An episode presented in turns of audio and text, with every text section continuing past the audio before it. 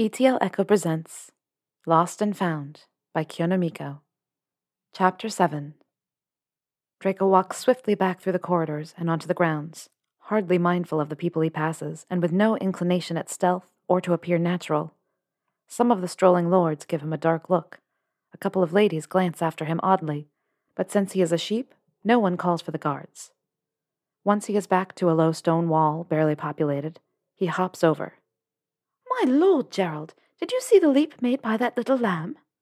And finds a hidden place off the road to remove the pelt. Draco glances right and left before returning to the footpath, walking with purpose back to the gates. He's getting back to that witch before she remembers she's not supposed to like him. He's had a taste, and Merlin, but does he want more? Potter and Weasley are going to have his head on a pike, but he's pretty sure she might be worth it, if the sampling he's had is any indication. And that's to say nothing of the fact that she's clever and humorous and playful to boot. He's replaying their banter, her smile, and those completely delicious snogs when he spots Theodore fucking Nott leaned against the wall beside the entrance. You. Not Nott looks up, that ever present smirk on his face. Is that how Draco looks? He should be mindful. It's fucking irritating. Draco stomps into his space and points a finger into the man's chest accusingly. It has come to my attention that the king has entertained other adventurers, even as you told me he would not be until at least next week. He drops his hand and crosses his arms over his chest, daring the guard to deny it. Did I? Faux Theodore's manicured fingers cup under his chin in thought. My, my, I must have misspoke. Let me in, you prick. The guard looks down at him darkly, hand tightening on the hilt of the sword hung at his hip. Then suddenly, a gasping breath flees his lungs, mouth widening into an absolute guffaw. Man, you are so bloody serious. Isn't he such a complete tosser? Draco is taken aback, looking from the proxy Theo to where his gaze is now landed, on the other guard that he completely ignored previously. And of course, it's fucking Potter. Oh, for the love of. Draco looks between the two laughing men, watching Theo dramatically wipe his eyes as if his laughter has produced tears. Look, the king just opened his gates for visiting adventurers a few hours ago, all right? It's not like we have any ruddy idea what he's doing. Draco sniffs, not at all liking the feeling that he's being laughed at. Just a bit of fun, the fake Potter offers unhelpfully. Draco hardly recognized him, with the guard's helmet hiding his god awful hair and scar. Feeling quite disgruntled, Draco asks, So can I go in? Sure, sure. Theo swings the gate inward, preceding Draco through the opening. He turns once inside and gestures to be followed. Come on then, I'll announce you. He's grinning and chuckling through it, and Draco vows to pop him in the jaw before he leaves this place. Begrudging, Draco stalks through the gate and falls into step behind the guard watching the same people who stared and tutted and cooed at him as a sheep sneer at him with distaste in his human form, presumably due to his low status. He tilts his head higher, knowing in reality he is better than any of them, than all of them combined. Not to mention they aren't really people. That deflates him a bit. Maybe he is taking this just a bit seriously. Theo stops abruptly once they reach the chamber Draco remembers he had entered with the peddler Theo nods to the guards flanking this door. Neville Longbottom and Cedric Diggory nod back. Draco feels a sharp elbow in his ribs and looks over to find Theo giving him a look, eyebrows raised. Name? Name? Did his character have one? What the fuck ever? Draco Malfoy, he says proudly, looking down his nose at the lot of them. Draco Malf. What the hell kind of a name is that? The guards snicker and shake their heads. Longbottom Tuts. Not much of a good English name, is it? Right, Diggory offers. Not like Neville, or Theodore, or George, or something. You from some god-forsaken foreign place? With a once-over, looking disgusted, Longbottom postulates, Betty's a Norman. They all sneer at that. Draco pinches the bridge of his nose, taking a deep breath and squeezing his eyes closed. Can we just please get on with it? Nott shrugs and leads him forward, the other two making a show of leaning away, lest Draco brush against them. And his family is French, thanks. These tossers can all go fuck themselves. Inside the chamber, Theo stops and clears his scrawny throat. Presenting, he belts out clear and strong, The adventurer Draco Malfoy. Draco looks up to find the king sitting on a high throne, looking abjectly bored. The woman to his left, presumably the queen, is not Hermione's real life mother. Draco knows this because, instead, she is Narcissa Malfoy. Ah, come forward, young lad. Think you have the stuff to find my most precious gem, do you? I must warn you, another is likewise seeking her hand on the morrow, and he is a clever one indeed. A sorcerer, surely. He once gifted me a gilded lamb. Draco's mother is watching her husband speak, her lip curling. Even here, she is the epitome of judgment and haughty discontent. Draco misses his mother. Noticing the room is staring at him, perhaps waiting for a response, Draco clears his throat and steps forward, taking pleasure in elbowing Theo subtly out of his way. Your Highness, because Draco swore he would never again call anyone his lord. I am confident I will be able to find your daughter with no trouble. I'm quite talented at finding missing things, you see. The king frowns. A pity one so young. Are you certain, my boy? Would you forfeit your life at a chance for a princess you've not even known? Draco smiles a private smile. I'm pretty sure I'm going to find her quite fetching, sire. All I ask is the chance. The king sighs sadly and shakes his head. Very well. You may also seek her after the breaking of the dawn. Sire, if I may. Draco licks his lips and steps forward, hoping the room doesn't find him insolent and change the story to him losing his head.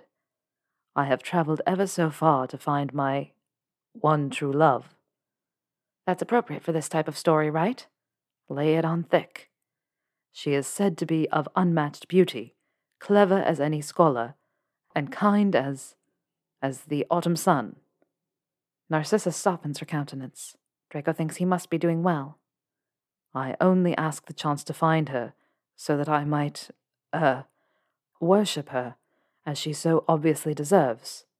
Surely, great king, you only wish a suitor for her that might, ah, uh, that will value her as you do, a treasure to be protected and adored. The room is silent, Draco internally hoping this is the sort of rot the story is looking for. Not that it's entirely put on. She is pretty, and clever, and kind, come to think of it. She forgave him, didn't she? Not to mention fit as fuck but he doesn't think that will win him any points with her father. You speak from the heart, the man finally says, seeming affected and sympathetic. Who am I to deny you that which I have promised all who would seek? Very well. He rises on the dais, stepping slowly down and glancing once back at his queen. She purses her lips at him and looks away. Come then, young Malfoy, let us seek your true love. He gestures to the corridor to the west, the one that Draco knows does not lead to the hidden paths and catacombs beneath the castle. Turning east, he counters. I'm feeling east is the path I seek, sire, if I may. The king nods. Of course. It is your quest, after all. Confidently, Draco strides forward, opening an unassuming door and beginning the long trek into the bowels of the castle. The king trails behind, looking a little put out. For all his protesting that he hates to see the young adventurers meet their fate, he does not look happy at Draco's progress. Though there are a few stairs along the way, the semi constant slope of the floor and dampening cold air tells him they are relatively far underground. They wind through, silence resting between them, coiled and tense, when Draco finally comes upon a time worn wall of stone that stretches across their path. Perhaps you have miscalculated, the king offers. He sounds entirely too gleeful at the notion, since it would mean Draco's death. He even does a little hop in place, rising onto the balls of his feet. Tosser. It seems to me a wall in the middle of a hallway is a little suspect. I would wager magic is afoot. The king looks nervous then. It is, admittedly, a bit amusing to play it up for the script. Knowing he is about to win the day, his witch waiting on the other side of mere stone is a fun prize. Making the king look like a fool is just a bonus. Oh, yes? The man sneers at him. And what are the words, then? Shall I say something like, shut, shut, shut? Well, that's just stupid. How much of the scripting is part of the original story? Instead of commenting, Draco smirks and answers, No, I do believe along the lines of, Open Sartara Martara of the earth. Draco watches the king's face fall, his mouth gaping, as he hears the stone start to slide away behind him. Feeling smug and just a teensy bit giddy, he gestures grandly to the opening behind him. After you, Your Majesty. The man glares as he trudges past. Hermione is enjoying. All right, enjoying is a strong word for anything at this point, ready as she is to get back to Hogwarts. A bit of bread and fruit, when she hears the rasp of stone scraping against stone, usually indicative of her father's visit. Today, however, she is expecting someone else and rises eagerly to greet her guest. The first thing she sees is Frank Granger stomping into the room looking irritated. Honestly, she's hardly seen this version of her father's face look anything beyond amused or bemused since this whole thing started. She thinks to take that as good news, and is rewarded for that faith when Malfoy steps through behind him, a smirk on his lips. She doesn't have a chance to speak before the king pouts out. Yes, so you've found the princess. Bully for you. A nasty little grin stretches across his face when he adds, But now I will turn her and her maidens into ducks, and you will have to guess which is my daughter. Only then will you have her to wife. It's a dirty trick, honestly, but they all knew it was coming. Hermione glances at her maidens, who give her encouraging nods. Right, clean her feathers when she transforms. She hopes Draco remembers that part of the fairy tale. With a lazy wave of her father's hand, muttering under his breath, a soft blanket of feathers drifts from thin air and lands upon her shoulders and head. She looks to find her three attendants likewise dusted with down.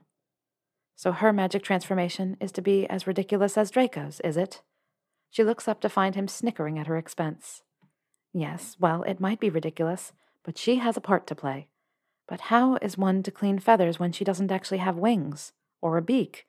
Can't he just point her out without the ruse, since he can obviously see her face? He raises his eyebrows in challenge, answering her silent plea.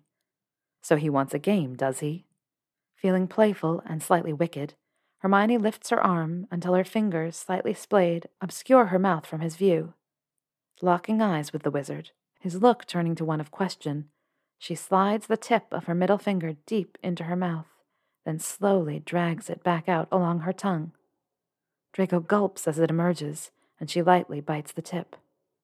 Allowing her lip to quirk on one side into a bit of a smile, she repeats the motion, this time closing her lips around the digit and hollowing her cheek as she makes a show of sucking at the length of it, eyes hooded as she does so.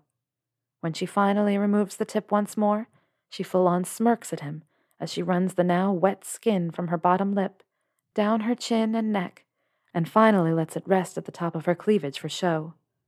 She watches as his entire frame shudders subtly, a breath stuttering out of his lungs. The princess, he starts, but his voice cracks and he has to clear his throat. The princess is that one. He points in Hermione's direction, watching her intently with just a touch of wonder. The duck who cleans herself. Hermione giggles at the phrase. That's one way to put it. For a moment, no one speaks. The maidens, the king, everyone is silent and waiting for a cue. Finally, her father nods and says very quietly, You've found her, lad. My precious love. He waves his hand once again, and a light breeze carries the feathers away in a swirl of white.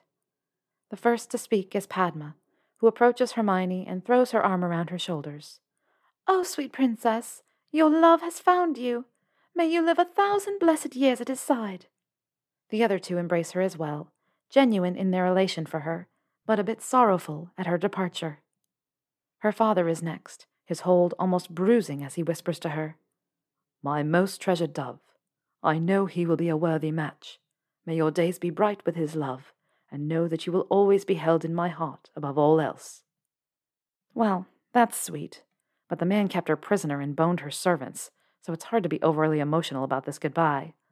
She hugs him back as sincerely as she can, then steps back and eyes Draco over his shoulder. Princess, he says, low and serious, in a way that makes her toes curl. She started the game, of course, but it seems he's ready to pick up the gauntlet. Hermione has a free period after Muggle studies. Maybe they can spend a little time being acquainted in the real world once they're back. She steps into his space and looks up at him through her lashes. Some fresh air, young adventurer? He grins and offers his arm. She slips hers through without hesitation and follows as he turns to the corridor. They've barely made it out of the room, the stones starting to slide together behind them, when he pushes her rather forcefully toward the wall and slants his mouth over hers, his hand cradling the back of her head. It's a thoughtful gesture considering his otherwise rough demeanor, and makes her kiss him back hard and desperate, whimpering against his mouth and clinging to his neck. Instinct dictates she lift one leg to snake around his calf. Draco moans when she runs her foot enticingly up the back of his leg, teasing his resolve until his palm connects with the back of her thigh, hiking her leg more snugly around him. Hermione thinks she could climb him like a tree and grinds her core against him. She swallows the groans of approval, encouraged to continue, to do more. Her hand has just started to descend down his chest, trailing her fingertip against the hard lines of his face, when a very loud clearing of a throat brings her up short. Hermione? She had expected her faux father, maybe one of the girls. What she did not anticipate was the voice of her dearest friend, sounding an odd mix of surprised, irritated, and relieved. Her leg drops, and she looks up at Draco only to find him staring over her shoulder, mouth gaped. Hermione glances back over her shoulder and finds that the corridor, the wall to her hidden prison, the castle interior is all gone. The room she is in is merely a black void, like standing in shadows. Beyond the threshold, the stone halls of Hogwarts await her, Harry Potter standing in the doorframe, and a rather amused looking Theo-Nott hanging back behind him. Oh, she intones, casually as she can. We're back. Hermione states the obvious, then turns fully toward the corridor. She starts to take a step, then feels her hand enveloped gently, Draco's fingers wrapping around hers. She looks at him in question to find his face passive, and she knows the gesture cost him a lot. With a soft half smile, Hermione threads her fingers through his, pressing their palms firmly together. His mask, that expression of indifference, melts slightly away, and he presents her with one of his wicked little grins. It's infectious, and she bites her lip before smiling back. Come on, then. I'm starving. Pulling him behind her, they walk out into the corridor and stand in front of their two housemates. The door to the room, as soon as Draco's heel is past the frame, slams closed, and melds into the wall. All right, Hermione? She nods. It wasn't quite the adventure I'd hoped. I imagine yours was much more fun. Which one of you was the giant? Harry and Theo exchange a look, Theo smirking and Harry blushing. Um, neither. Theo was Jack, and I was a less. more of a side. You know, it's not important, really. Not one of the main players. He was the harp, Theo throws in, laughing and shaking his head. The bloody golden harp. It was ridiculous, Harry offers, seeming to pout a bit. It was adorable, Theo corrects, and Hermione is thrown by the choice of word. Not as much, however, as she is by Harry's deepening blush. I wasn't even a proper gold harp. Harry throws up his hands in aggravation. Oh, they all said I was gold. The giant kept saying how important his gold harp was, asking me to sing, but I just had, like, glitter in my hair, and my face was yellow. Hermione laughs, then promptly slams her palm over her mouth at the look of ire on Harry's face. It does sound a bit adorable, but she doesn't dare say so. Who was the giant? Draco, who has been quiet up to this point, is looking at Theo, an open expression of curiosity on his face. Nott leans forward like he's about to impart the secrets of the universe. So you'd think it would be like Hagrid or that half brother of his, right? Draco nods, sharing in the conspiracy. Hesitating, like he's building interest, Nott finally continues. It was Flitwick. Like this huge version with a giant head and beard the size of a Christmas tree, and he wore these striped socks that he'd fling around everywhere. I used one from his wash for sleeping. He glances over at Harry and finishes with a bit of dramatics. And occasionally not sleeping. Hermione gapes at Harry, who only rubs the back of his neck and resolutely looks at the corners of the ceiling, cheeks red as the Hogwarts Express. Before anyone can respond, however, Hermione glances around and interrupts the banter. Wait, where's everyone else? The other three turn their heads and also look puzzled. Surely the professor would have waited, even if the others had finished their stories. Nott is the first to move, sauntering down the corridor, unhurried but with purpose. Well, then, we'll just have to find her. I expect top marks for this. I even let the hop seduce me into rescuing him. Harry meets Hermione's eyes. She starts to say something. Honestly, she's surprised but also incredibly amused by his embarrassment. But then he looks at Draco and gives her a lifted brow full of significance. Understanding passes between them like a shared breath. Then Harry turns on his heel and follows after Nott. Hands still clasped, Draco guides her along, throwing her a wink over his shoulder as he leads the way. Nott and Potter shagging in a giant's cave is mildly amusing, but Draco is far more interested in the fact that Hermione Granger is holding tightly to his hand, knowing full well they are going to be seen by their peers at any moment. He glances at her often as they walk, trying to both shake the jarring sensation of being with her like this in this setting and also luxuriating in the feeling of something new, a beginning. The castle is so quiet, no other students in their path, as they make their way to the Muggle Studies classroom. They anticipate a successful audience with their instructor, complete with top marks for finishing a very unorthodox lesson. Draco has certainly not forgotten his feeling of gratitude either. The woman is going to be receiving a fruit basket the size of a fucking house come December, apples as far as the eye can see. At her door, they all pause. She's already teaching another class. Sixth year claws and puffs by the look of it. Is that always the next group after the eighth years? Draco had been sure it was second year snakes and lions. As soon as she looks up, the wand in her hand clatters to the floor. Students whip their heads around to see what has caught her attention, then immediately start the mutterings and whisperings of excited, gossip fueled children.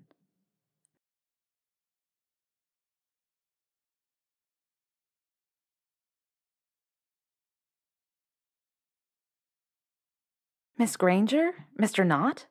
Where did you four come from? Exchanging a look between them, Hermione speaks first. We apologize if we're a bit late. Perhaps our fairy tales ran a little longer than most? Was there. We won't lose points for that, will we? She looks pale, ashen. Poor witch.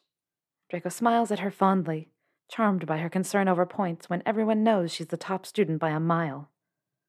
I, Miss Granger, you all have just come from the room? We hardly dawdled, Professor, Theo chimes in, looking a bit indignant. Right, Harry adds, supporting the claim. We came straight here, pretty much right away. He blushes as he says it. Draco thinks he's protesting a bit much and secretly wonders if the two of them had been snogging like mad just before they caught him and Hermione doing the same. Speaking of, if everyone could move this along, Draco is quite looking forward to backing her into an alcove or sneaking into a broom closet, or hell, just taking her in the middle of the great bloody hall for all he cares. He's not picky, and he doesn't care who knows it. He can imagine slamming her against the wall just outside this classroom and hiking her leg back around him, as they had been moments ago, before being so rudely interrupted. He would grind against her, and she would moan and whimper into his mouth. All those pretty little sounds that shoot straight to his groin and drive him forward. His hands have yet to explore all she has to offer, and he would focus there next, touching and kneading and grazing over all her most sensitive spots, Granger begging all the while for more, more, more.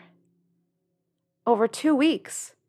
He snaps from his reverie, catching the gist of the conversation and eyes going wide at the current topic. We've been gone for. Oh, Merlin!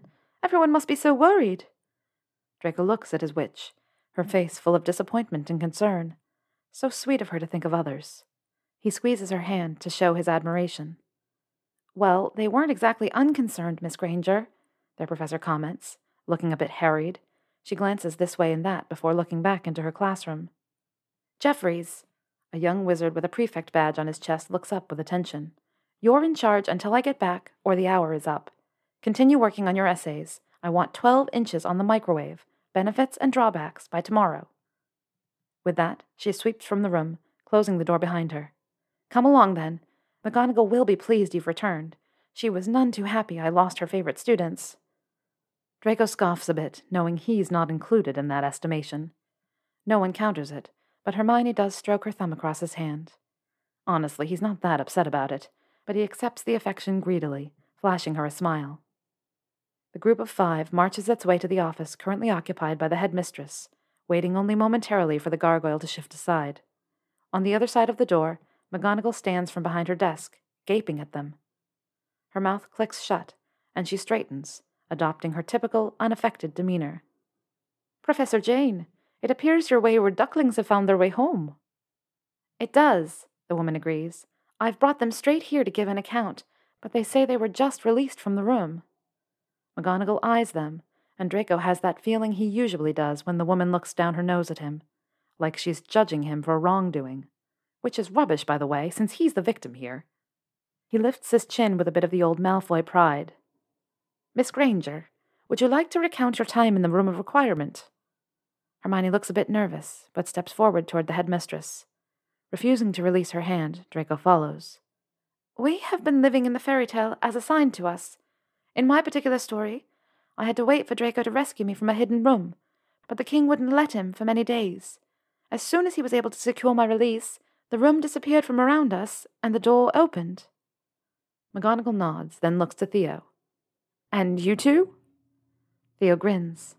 Well, I was a handsome adventurer, but with a very poor and difficult mother. He looks over at Draco and throws in, who happened to be Pansy's mum, by the way, every bit the harpy she is in real life. They snicker together. Anyway, he continues back toward the pursed lips of their headmistress. I was to sell a cow, but then George Weasley turned up and offered me some charmed beans. Theo's voice is growing steadily more dramatic, caught up in his little performance. How could I say no to that, honestly? Primrose Parkinson was none too happy, let me tell you. You could not imagine how she railed and carried on. Sent me to sleep without any dinner and everything. Completely uncivilized. Well, the next day, a huge beanstalk had grown. I am quite familiar with Jack and the Beanstalk, Mr. Nott. Was there any reason the story took you particularly longer to get through? Like Miss Granger's king stalling their departure? Theo glances at Harry. Well, there was this harp, you see stuck with the giant atop the stock. I took it upon myself to become not only an adventurer, but a rescuer. He flashes a gallant grin that makes Draco roll his eyes. There is a quiet that falls across the room like a shroud, all parties just looking at each other in anticipation. Finally, McGonagall pinches the bridge of her nose, then speaks. Twenty points to Slytherin and Gryffindor for perseverance and camaraderie in unique circumstances you will earn full marks for any assignments missed. She turns then to Professor Jane, and we will have no more use of the room in Muggle studies, or indeed in any class situation. I dare say Miss Ravenclaw's humour from beyond the grave has always eluded me, and I've no time for these sort of shenanigans. Draco is a bit stunned and has trouble keeping his tongue. Wait, so this was what? Some sort of prank? And we were the joke? She looks down her nose at him over her frames. Indeed. That ancient bitch, he breathes out, and is surprised when the headmistress chuckles at him. I have a long history of butting heads with the woman in subtle ways. Sometimes I think her aspects of the castle focus against my top students, just like a Ravenclaw to need to feel superior to the best around her. There is no question of his own inclusion in the statement, and he looks away both honored and shamed. McGonagall claps her hands together, the conversation seeming to have reached its end. Now then, I trust you're well enough. You seem fed and healthy. Dinner will be served in the Great Hall in about an hour. Until then, the day is yours to alert to any of your friends as to your well being. Welcome home. Draco turns in a daze and follows the others from the room, glancing back one last time to find the headmistress and their professor grinning after them.